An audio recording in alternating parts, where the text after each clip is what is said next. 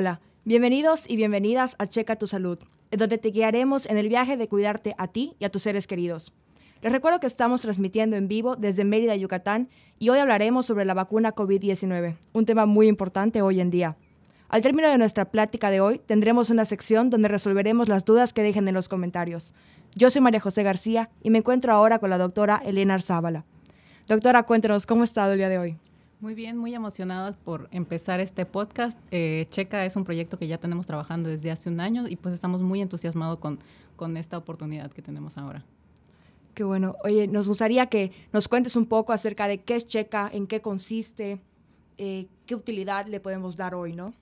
La verdad es que me encanta que hables de Checa porque me gusta muchísimo uh, platicar sobre Checa. Eh, Lo que queremos es que, bueno, el objetivo es que Checa sea una mejor forma de relacionarnos con los sistemas de salud y de la misma forma de entender mejor y cuidar muchísimo mejor nuestro cuerpo y nuestra salud. Eh, normalmente cuando, visa, cuando visualizamos el futuro de la medicina pensamos que va a estar lleno de hospitales brillantes, con muchísima tecnología, pero lo que estamos apostando es que no necesitemos un lugar físico para poder atendernos y, y, y que no necesitamos de ese espacio físico para poder tener acceso a los difer, diversos eh, servicios de salud que existen. Entonces, pues, bueno, además es bien sabido que la mayoría de las enfermedades se pueden prevenir y que además pueden ser detectadas a tiempo eh, si estamos realizando un monitoreo continuo. Eh, De esta forma, pues, pues es lo que pretendemos en Checa, ¿no? Eh, ser un servicio de salud que, que, que llegue a, a la población y que además, pues, estamos apostando que, que este esfuerzo que estamos haciendo también disminuya como la carga laboral que tienen nuestros hospitales actualmente. Eh, porque muchas de estas, si bien no todas las enfermedades, pero muchas de estas enfermedades podrían a lo mejor resolverse a través de una videollamada o por lo menos tener ese primer contacto para decir, sí, lo que tienes es urgente y tienes que irte, eh, dire- o sea, súper rápido al hospital más cercano que haya. Claro, ¿no? Sin duda van a haber enfermedades y padecimientos que requieran una atención tal vez ya presencial, pero no, es muy importante, y lo mencionas bien, ¿no? Que las personas aprendan a conocer su cuerpo y a poder identificar cuándo acudir a un profesional, y qué mejor forma que pues tener ese acercamiento a través de Checa para comenzar todo este proceso. Y bueno, ya adentrándonos un poco en el tema de hoy, acerca de las vacunas uh-huh. y el COVID diecinueve, sin duda es un tema muy, muy importante. Sí. Pues me gustaría que comenzáramos a platicar un poco acerca de cuáles son las vacunas, ¿no? ¿Qué son estas vacunas? Para empezar a entender, pues, qué implica todo esto y cómo se está reflejando en nuestra sociedad. Pues bueno, las vacunas, que es un tema de, de actualidad y que yo creo que ya eh, pues las personas que nos están escuchando saben mucho y han escuchado mucho a, a hablar al respecto. Eh, vamos a hablar, pues empezando con esto, ¿no? ¿Cuáles son las vacunas que, que tenemos actualmente disponible? Entre las dos que se encuentran comercializadas y que pues inclusive son las que México está comprando, es la de Pfizer-BioNTech, que es una combinación de una empresa alemana con, con una empresa estadounidense. Y esta consiste en una vacuna que son dos dosis, se aplican con veintiún días de diferencia. Y también está eh, la vacuna Moderna, que esta, eh, consiste, esta también es estadounidense y consiste también en dos dosis, pero que se aplican con veintiún días de diferencia. Estas dos primeras ya han eh, pasado pues exitosamente la fase uno, dos, tres de eh, fases clínicas para, para valorar la eficacia y la seguridad de, de las vacunas.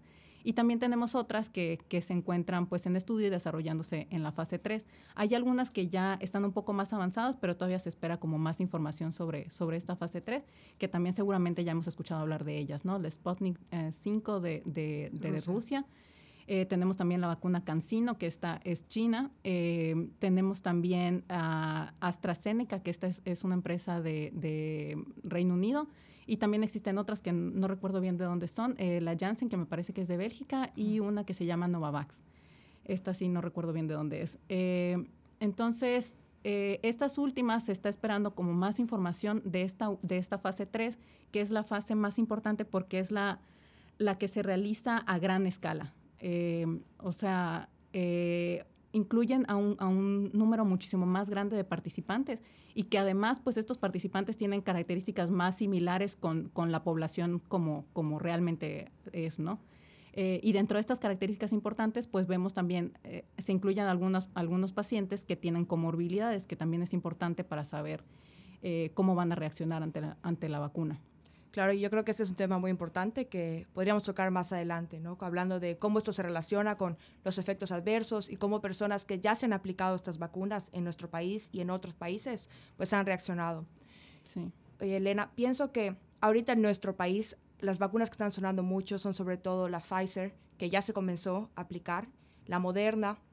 Podríamos añadir también la CanSino, que hace poco se avisó que durante este mes se podría comenzar a recibir y tal vez aplicar, ¿no? La uh-huh. Pfizer, que tiene noventa y seis por ciento de efectividad. De, de efectividad y asegurada, la Moderna con un noventa y cuatro por ciento, ambas de dos dosis. ¿Qué piensas al respecto? Porque la Pfizer y la Moderna funcionan igual, ¿no? Tienen un mismo mecanismo de acción, pero la CanSino, además de que es de otro país, es China, su mecanismo de acción igual es diferente, ¿no? Y esto a veces causa confusión y nos hace pensar qué vacuna es mejor, qué vacuna es más segura. Sí, exacto. ¿No? Sobre todo yo creo que aquí entra la parte eh, cultural, que tenemos a relacionar como eh, que aquellas cosas que a veces no son de Estados Unidos o, o, o hechas aquí en México, a veces no tenemos mucha confianza en aplicárnoslas, pero lo que nos queda es ver los estudios que, que se publiquen, ver la eficacia que se va a tener. Hasta ahora las vacunas que, que bueno, estas, estas que ya mencionamos de, de Rusia este, y de China, han, han demostrado efectivamente que la fase uno y la dos la pasaron con, con, buena, eh, con buenos resultados, y pues queda esperar ver cuáles van a ser los resultados que, que se tengan de diferentes países sobre la siguiente fase, ¿no? Eh, y además, pues bueno, nosotros como mexicanos y, y cada país es responsable de que sus organismos, pues, lean de esta vacuna, que, que investiguen bien y que además realicen los estudios que sean pertinentes para saber, pues, si se puede aplicar o no a nuestra población. Entonces, pues, lo más que nos queda es, es esperar como los resultados que va a haber, y también, pues, nuestro organismo eh, nacional, que es la COFEPRIS, es la que va a regular si se, si se compran estas vacunas o no. Actualmente, nosotros no podemos decidir qué vacuna queremos que nos pongan, ¿no? Porque no, se, no está comercializada de forma privada. Así que eh, dependiendo de la COFEPRIS, de los resultados que tenga, pues va a decidir eh, qué vacuna nos aplica, qué, qué vacuna compra y además cuáles son las que nos aplica. Tal vez más adelante, ya que la, los grupos de riesgo ya estén vacunados y que la mayoría esté vacunado y entonces se comercialice de forma privada, pues nosotros podamos decidir cuál queremos o no.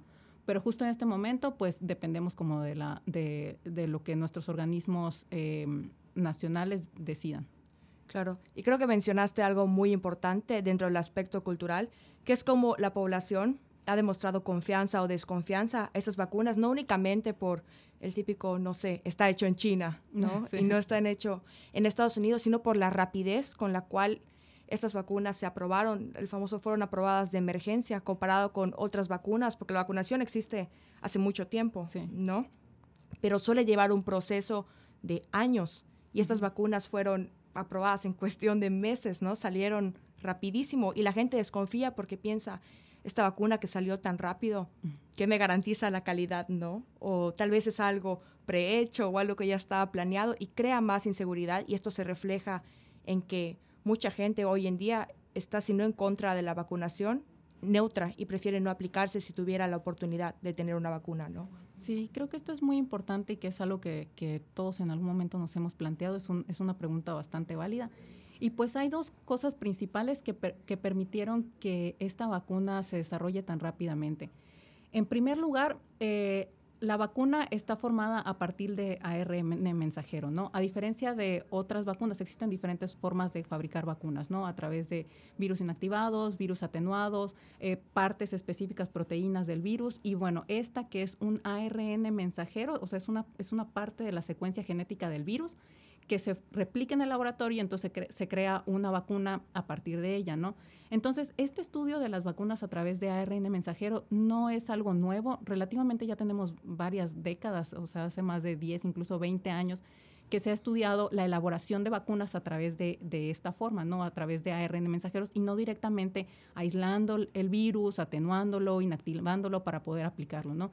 Sino que al principio de la pandemia eh, se hace la secuencia secuenciación genética del virus, o sea, se, se sabe así como toda la cadena de, de, del A D N, del, bueno, de genética del virus, y este y entonces se, se eh, identifica una parte que es la que, la que genera esta proteína que se llama spike, que es la que interactúa con nuestras células para, para producirnos la enfermedad.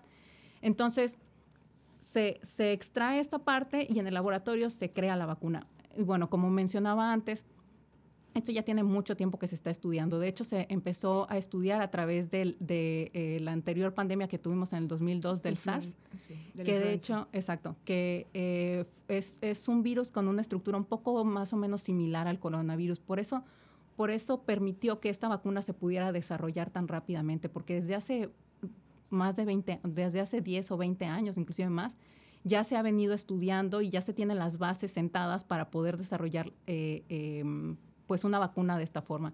Y la otra, y el otro punto que ha sido súper importante que, que, que, este, que no ha ocurrido anteriormente es que se tuvo un financiamiento sin precedentes. O sea, a todo el mundo le interesaba que esta vacuna saliera y entonces se, se puso muchísimo dinero, muchísimo esfuerzo, sobre todo dinero, que es lo que se necesita para hacer ensayos clínicos como los que se necesitan para lanzar vacunas. Eh, y entonces esto permitió que las fases preclínicas que se llevan en el laboratorio, que se testean en, en animales, inclusive las fases clínicas uno, dos y tres, se llevaran casi, casi simultáneas. O sea, mientras estoy estudiando las fases preclínicas, al mismo tiempo estoy recabando eh, voluntarios para probar las siguientes fases. Y entonces, de esta forma, pues se puede pues, avanzar muchísimo más rápido eh, en la vacuna. Que además, esto no se, no se podría hacer si no tuviese el dinero suficiente para poder llevar todo este grupo de... de gente que hay que estudiar y todo el análisis que se tiene que llevar. Y otra cosa que eh, normalmente para, para recabar el grupo de voluntarios, para que, des, o sea, que estos voluntarios decidan cómo aplicarse la vacuna, generalmente a las empresas a veces les lleva hasta meses poder recabar voluntarios a que se apliquen algo que todavía no sabemos si va a ser seguro, ¿no?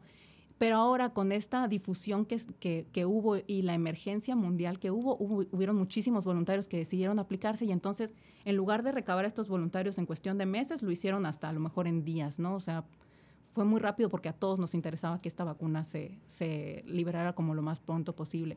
Entonces, pues si bien sí es cierto que se hizo relativamente rápido, pero es, es algo que... el, las bases ya se tenían y ya se habían estudiado hace muchísimo tiempo y que realmente la forma en la que se están creando estas vacunas, pues se espera que sea como el futuro de las vacunas, que más vacunas se elaboren a través de A R N mensajero o inclusive A D N de, de, de, de los organismos que, que nos pudiesen atacar en futuras pandemias. Esperemos que no.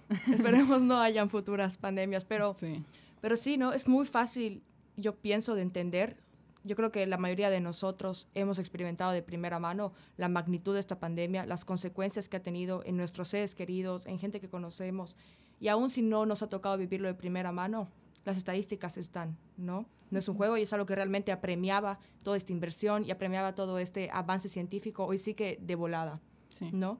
Y otra cosa muy importante que me gustaría recalcar de lo que mencionabas es esa importancia de conocer en qué consiste una vacuna. Porque muchos de los miedos que... que la gente tiene, que he tenido o hemos tenido incluso, nacen de, de lo incierto, ¿no? A todos nos da miedo hasta cierto punto lo que no conocemos, lo que no es seguro ante nuestros ojos. Y saber que esta vacuna de la Pfizer, igual que la Moderna, están hechas de un A R N mensajero, uh-huh, y entender que este A R N mensajero no llega a nuestro A D N siquiera, o sea, no llega al núcleo de nuestras células, que incluso una vez que se usa para replicar, por así decir, esta proteína spike, que forma la famosa corona del coronavirus que nuestro cuerpo reconoce. Incluso este A R N de la vacuna se desecha una vez que cumple su función, ¿no? No permanece en nuestro cuerpo. Pues es muy importante para quitarnos ese miedo de, ¿y qué tal si la vacuna, no leemos mucho, va a modificar mi A D N? ¿No? Sí. O sea, que va a cambiar quién soy, ¿no? O, me, o va a traer un chip integrado, ¿no? Este rumor que igual salió cuando, cuando Bill Gates... mencionó que en algún punto pues él quería desarrollar como eh, la manera de pues de ir evaluando quiénes tenían, por decirlo, no vacuna por medio de un chip o por medio digital, y como que se hizo y sí que ay se me fue el nombre cuando se, se malinterpretó, se malinterpre- como lo, teléfono la... descompuesto, ah, sí, ¿no? Y la gente empezó a decir que nos iban a vacunar un chip, ¿no? Y, y el miedo, o sea, cómo el miedo a veces puede ser el principal enemigo pues de la ciencia y de la salud sobre todo, ¿no? Y no sé, ¿qué piensas sobre todo esto? Sí, pues eh, precisamente esto era algo de, lo, de los, los motivos por los cuales queríamos hablar sobre la vacuna, porque han habido demasiados rumores sobre que si, este, si van a traer chip, un chip ahí eh, de, integrado. De hecho, recientemente eh, alguien, alguien de mi familia, que es, es eh, personal de primera línea, que le mando muchos saludos, este... eh, recientemente fue vacunada y, y, y pues decía, sí es cierto que traen chip. Y entonces ahí tenía como sus papitas chips, ¿no? Pero no, o sea, la forma en la que, en la que está creada la vacuna, no hay, no hay este... No, no cabe, no cabe lugar como a pensar que pueden insertar a un, ahí algo que nos va a rastrear, ¿no? O sea, esta, es, esta vacuna está diseñada, como ya men mencioné anteriormente, es, o sea, se estudió el, el, el, todo la secuencia genética del virus y de esa secuencia genética se ve esta parte de la, de la proteína spike, que es la que se une a nuestro cuerpo y entonces nos genera la enfermedad. Y entonces lo que hacen es, es esta proteína, o sea, se genera a partir de este pedacito específico de, de, de la secuencia genética del virus y, y en el laboratorio la extraen y la, la replican para que puedan crear una vacuna que, que tenga, o sea, para que, para que la vacuna más bien haga lo mismo que normalmente harían para, para, la, para formar esta proteína, ¿no? Y en el cuerpo entra eh, y en ningún momento actúa en el núcleo, o sea, todo, todo este proceso que se lleva del A R N mensajero, que eso es lo que consiste la vacuna, es una, una, una fibra de A R N mensajero eh, que nos sirve para formar proteínas, todo esto se lleva en el citoplasma, o sea, es una, es, es una parte en la célula que, que no tiene nada que ver con el núcleo, o sea, está, está la, la capa de la célula, está todo el líquido aquí como donde están flotando los organelos, está el núcleo, están muchos otros organelos, y esto... Todo el proceso que lleva es siempre en el citoplasma y también con algunos otros organelos como ribosomas para poder formar las proteínas, pero en ningún momento eh, se fusiona con el núcleo ni tampoco ingresa a nuestro, a nuestro material genético que se encuentra dentro del núcleo muy resguardado del, del A D N. O sea, en ningún momento hay esta unión de estas dos cosas, por lo tanto, no hay forma en que este A R N pueda ingresar y modificar nuestro, nuestro, nuestra genética y nuestro A D N. Claro. E igual, como únicamente se produce un pequeño pedazo o una pequeña porción de esta proteína, pues podemos descartar igual el miedo de vacunarme me va a dar COVID, ¿no? Exacto, sí. Porque a diferencia de otras vacunas que tal vez tienen células, atenu el virus atenuado uh-huh. o inactivo, esa vac estas vacunas no, ¿no? Estas vacunas son, por así decirlo, acelulares, son hechas hoy sí que en un laboratorio y brutamente con este material genético, ¿no? Siento que también es una inquietud muy importante que las personas piensan que la vacuna los va a contagiar, los va a enfermar y tal vez esta dis distinción entre los efectos adversos que sí podrías tener, uh-huh. que hay efectos adversos leves, bastante comunes, ¿no? Como el dolor de cabeza, el dolor muscular que se dan en las primeras setenta y dos horas y los graves que al parecer, pues a veces las noticias malas corren más que las buenas uh-huh. y pareciera que que hay un montón de efectos adversos graves y que la mortalidad de la vacuna es enorme cuando realmente hay un error de comunicación muy grande por medio, ¿no? Hay medios que se están aprovechando de noticias y titulares mal redactados para incrementar este miedo, ¿no? Que la gente de por sí ya tiene ante la vacunación. Sí, exacto. Esto, esto que mencionas eh, son dos cosas bien importantes.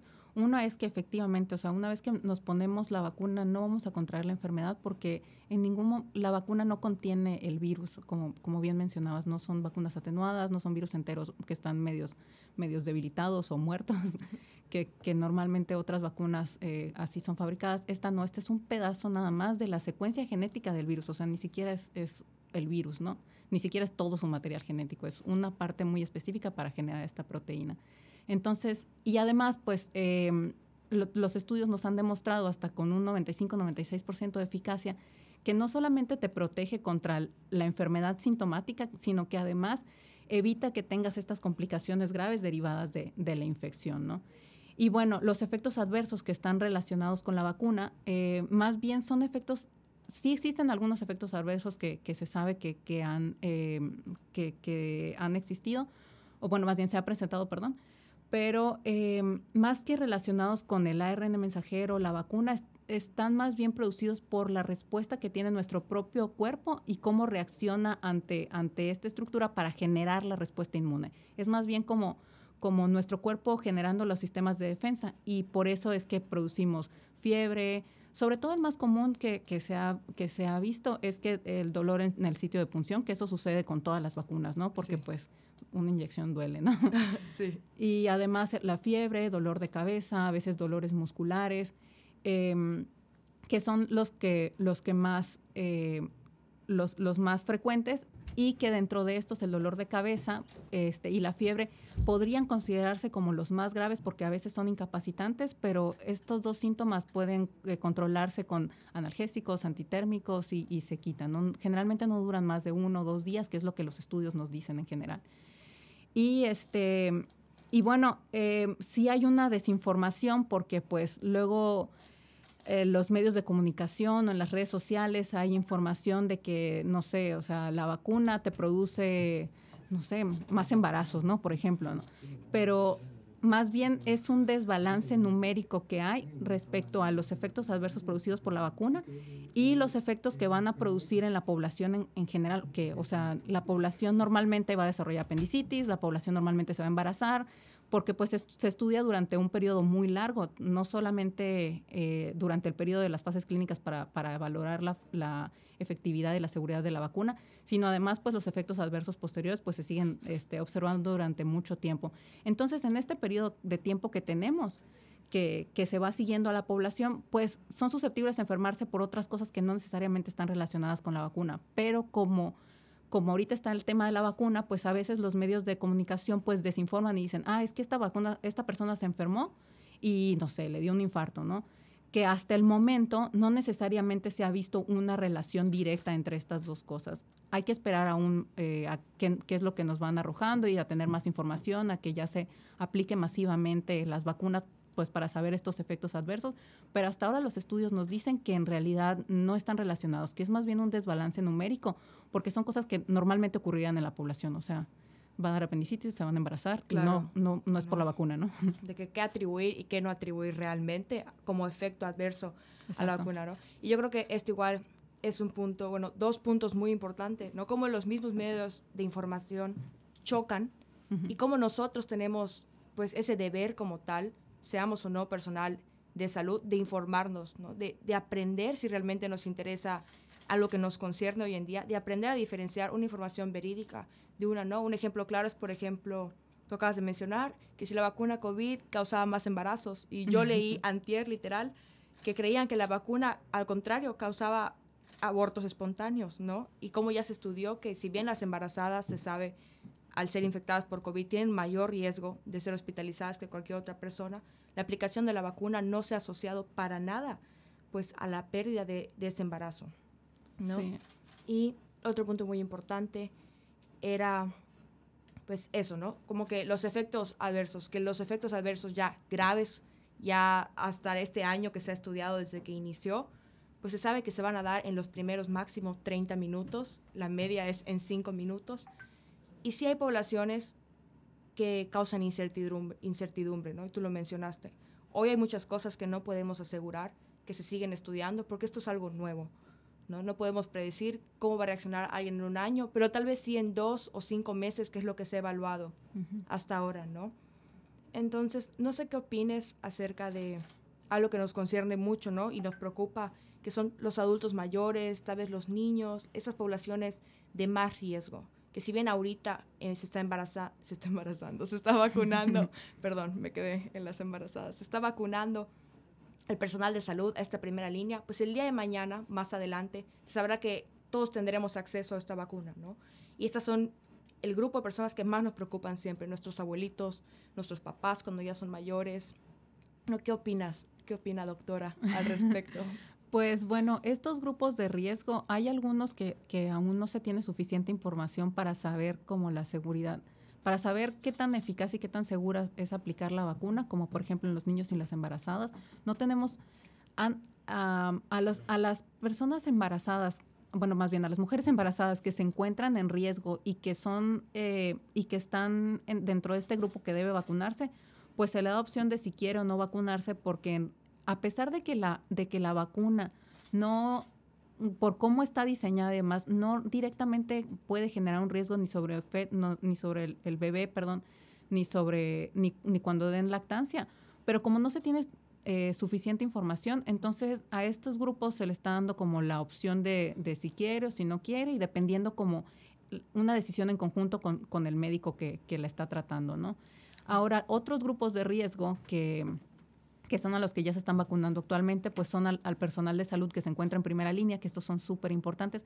Y aparte son los que más he estudiado y que eh, las, las vacunas ya, más bien, las fases clínicas ya han demostrado que son bastante seguras, tanto en, en este personal de salud, que la mayoría son personas jóvenes y, jóvenes y sanas, y también en personas mayores con comorbilidades. Precisamente esto es, esto es, esto es un punto importante dentro de las fases clínicas, que es el, el, la fase tres de los estudios, y por eso es importante como tener información sobre esta fase, porque aquí sabemos si va a ser segura para personas que tienen alguna comorbilidad como hipertensión, como eh, alguna enfermedad cardiovascular, como diabetes y demás. Eso es lo que se estudia en este, en este tipo de fases, ¿no? Y, este, y pues es súper importante porque además eh, que, que se conozca de primera mano, porque además pues las personas mayores son el grupo más vulnerable, ¿no? Tanto sí. desarrollar complicaciones como pues eh, de tener mayor riesgo de, de muerte. Claro. Y pues sí, es muy cierto, ¿no? Entonces yo creo que podemos concluir de esto, pues que es importante confiar en que esta vacuna es segura, ¿no? Hasta ahora realmente no hay pruebas de que sea más contraproducente vacunarse que no vacunarse, ¿no? Si ponemos la balanza, sigue siendo más letal el simplemente existir cuando el virus sigue siendo una pandemia, ¿no? A vacunarse, ¿no? A los efectos que se podría tener en la población.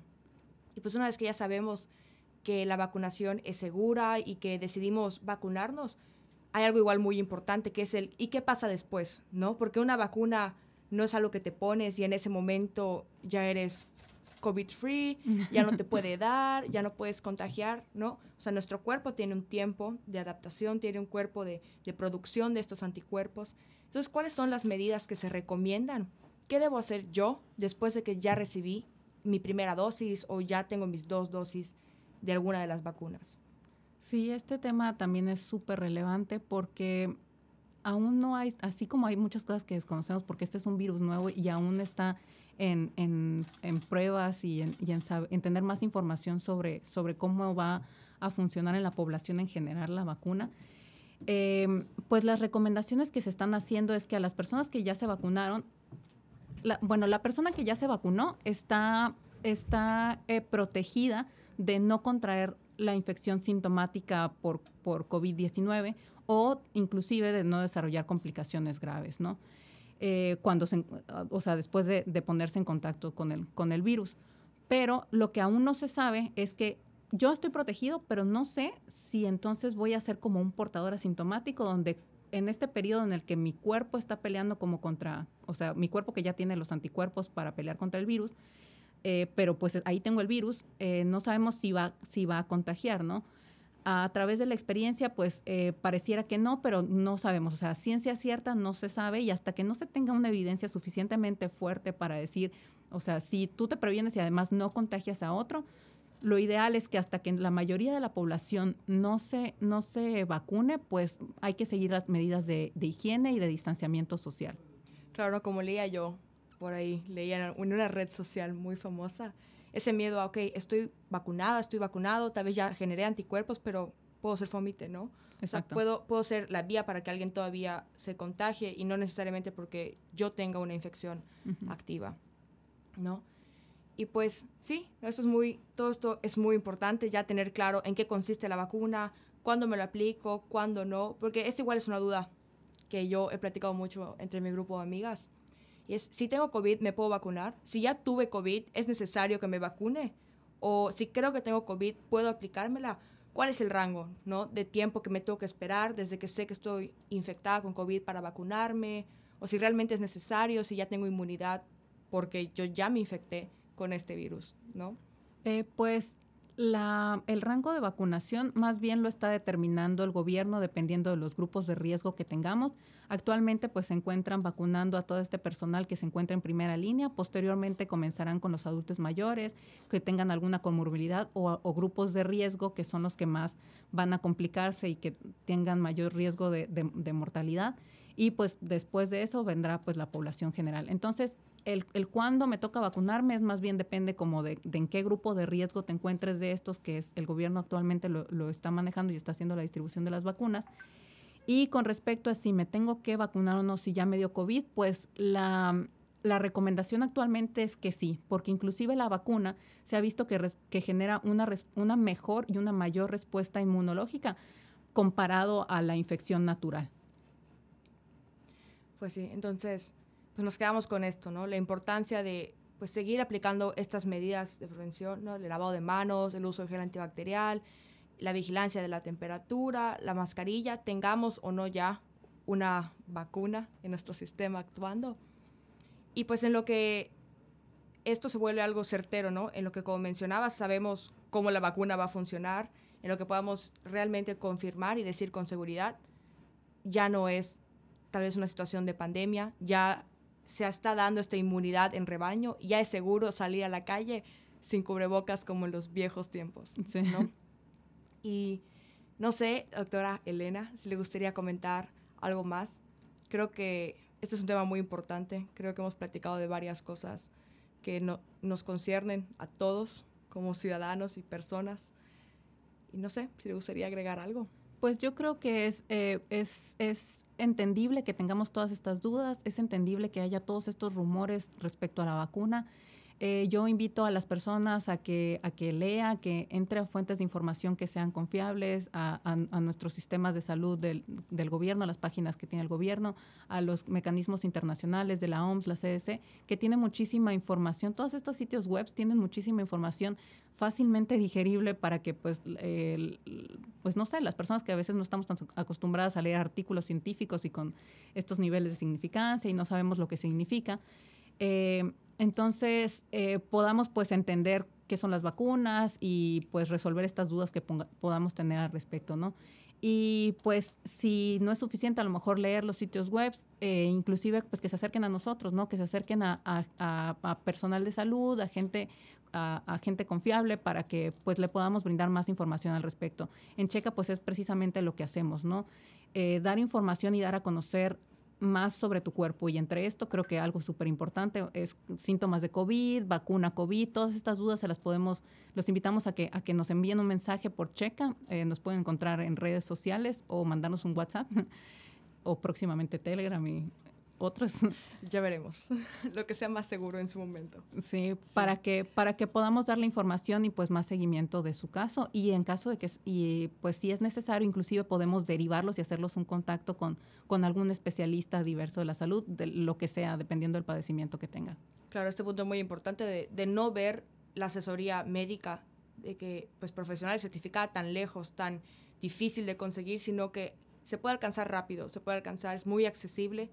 Checa es, creo que, el ejemplo perfecto de que toda esta situación nos está impulsando a tener estos nuevos medios a través de la tecnología, el Internet, donde podamos hoy sí que tener información verídica, información confiable y retroalimentación de gente profesional y capacitada para velar por lo mejor de nuestra salud, de nuestro cuerpo, física y mentalmente, ¿no? Que es un punto igual muy importante que veremos más adelante. Y bueno, no sé si te parezca que abra, abramos un pequeño espacio en el que podremos comenzar a contestar tal vez dudas o preguntas que hayan surgido durante esta plática. A ver. Envíenos sus dudas, por favor. Estamos muy emocionados de contestarlas. Claro. Bueno, eh, preguntaban cómo sabremos cuál es la vacuna que nos va a tocar. Creo que este punto La, lo medio tocamos un poco, ¿no? Como esto realmente no depende de nosotros, ¿no? Sí, no es, eh, actualmente no es algo que nosotros vayamos a decidir. Como ya mencionaba antes, eh, estamos en una fase donde el gobierno es, está, es quien está decidiendo qué vacunas comprar y pues a qué grupos de riesgo hay que aplicarlo primero. Ya más adelante que esté la mayoría de la población vacunada y que ya se permita la privatización de, bueno, más bien venta privada de la vacuna, sí. venta privada de, de la vacuna. Entonces ya podemos decidir qué vacuna queremos, en dónde me la quiero aplicar, en qué momento, pero ahora, actualmente en este momento pues hay que esperar las indicaciones que, que, que nos diga el gobierno. Claro. Nos preguntan igual acerca de, y esto es muy sonado, el consumo de dióxido de cloro, ¿no? Mucha gente está consumiendo el C D S, ¿no? Uh-huh. Y pues esto, ¿cómo, cómo afecta? ¿Qué se sabe hasta ahora? ¿Es recomendado? ¿No es recomendado? ¿Hay algo oficial? De hecho, aquí les invitaría a que al, al principio de, de la pandemia, me parece que en agosto, hicimos un live respecto a este tema de los mitos y, los real, y realidades del COVID, y mencionábamos que el dióxido de carbono y muchas otras eh, información que nos pueden dar de cómo prevenir el COVID, realmente no son, no han demostrado que, que tengan algo bueno para prevenirte el COVID, y al contrario, ¿no? Que te pueden hacer muchísimo daño. E inclusive cabe mencionar que la COFEPRIS lanzó un comunicado para prohibir el consumo de, del dióxido de cloro, que este se utiliza como para desinfectar eh, piscinas y cosas así, ¿no? Eh, entonces, pues no, no es recomendable. La verdad es que no es recomendable. No hay nada, nada, nada que en este momento diga que, que puedo hacer para prevenir el COVID. Na, ninguna cosa que me pueda tomar o que pueda hacer para prevenir el COVID. Eh, más que las medidas de distanciamiento social, el uso de cubrebocas cuando las, el distanciamiento social no es posible, el lavado de manos, el no, tocar, no estarnos tocando la cara frecuentemente. Estas medidas sí han disminuido, ha, han probado que disminuyen el, el, la tasa de contagio, bueno, no la tasa de contagio, pero disminuyen la frecuencia con la que yo me puedo enfermar, ¿no? Claro, y la vacunación, ¿no? Y bueno, exactamente, la vacunación sí. que, que en un futuro va a ser, bueno, más bien que es la herramienta más fuerte que tenemos para, para poder finalmente frenar la pandemia. Estas medidas de distanciamiento social e higiene son muy buenas y nos ayudan, pero no son totalmente efectivas. La única cosa efectiva que tenemos ahorita es la vacuna, y esa es la mejor herramienta que vamos a tener. Sí, como mencionaba la doctora, les invitamos a checar el en vivo anterior acerca de este tema, porque es algo muy importante y muy sonado, que sí ha tenido muchos efectos y ha sido letales, ha sido letal para muchas personas que lo han consumido, ¿no? Pensando que podría tener más beneficios de lo que puede perjudicarles, y no, pues no se ha demostrado oficialmente que sea así. Y bueno, tenemos otra pregunta donde mencionan que con respecto que hay una, hay una persona que se ha encontrado con presión alta, pero no tiene diagnóstico de ser hipertensa. ¿Se le puede aplicar o no aplicar la vacuna? Sí, dependiendo del grupo de riesgo en el que se encuentre eh, la edad, el, el gobierno va a determinar las fechas en las que se debe de aplicar esta vacuna. Hasta ahora, las, los estudios han demostrado, precisamente estos en fase tres, han demostrado que las personas con morbilidades no son, no desarrollan efectos adversos más graves por tener alguna comorbilidad. Entonces, sí, sí es seguro vacunarse, y pues va a ser necesario. Claro. Bueno, estas son las preguntas que tenemos hasta ahora. Eh, les invitamos a que si llegan a tener más dudas, como mencionamos anteriormente, las redes sociales que tenemos están abiertas para recibirlas cuando gusten. Intentaremos atenderlas en la medida de lo posible, con la mayor rapidez. Y pues nada, queda agradecerles a ustedes por habernos acompañado el día de hoy, y agradecerle a la doctora Muchas Elena gracias. por ser nuestra invitada también en este podcast, de este tema tan importante como pudimos escuchar, que es la vacunación del COVID diecinueve. Y nada más mencionar que en esta ocasión pues tuvimos la oportunidad de vivir este podcast vía live, pero no siempre será así, ¿no? Los siguientes podcasts tendremos la oportunidad de eh, realizarlos, publicarlos cada dos semanas en diferentes plataformas, como verán más adelante, por ejemplo, Spotify, entre otros. Y bueno, no sé, ¿te gustaría agregar algo más? Pues no, agradecerte muchísimo esta oportunidad y este espacio para poder platicar lo que es Checa, que es, es un proyecto que nos emociona eh, y que pues también queremos llegar a muchísimas más personas, porque creemos que va a ser la forma en la que las personas pueden realmente pues atender necesidades de salud sin tener que salir de casa, ¿no? Entonces esperamos que, que, que también nos puedan contactar al respecto, y también eh, agradecer que sea un espacio donde podemos compartir Estas, estas noticias que son tan relevantes actualmente, y pues resolver dudas de, de las personas que estén interesadas y, y que nos escuchan. Quiero agradecer también a, a las personas que nos están escuchando por pues apoyarnos, por seguir nuestra trayectoria, y porque, porque pues están aquí. Gracias a todos. Sí, muchas gracias. Y a nuestro equipo. A todos, todos y todas.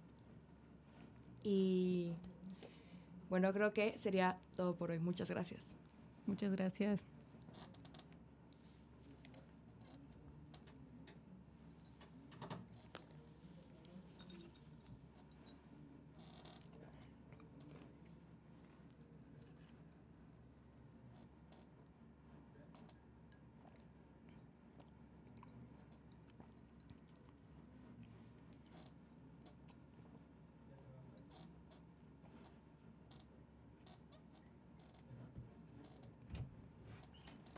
Ya estábamos fuera del aire, ¿verdad? Ya puedo hablar. Ya, ya, ya, Estábamos ya. así como ya. Igual, yo...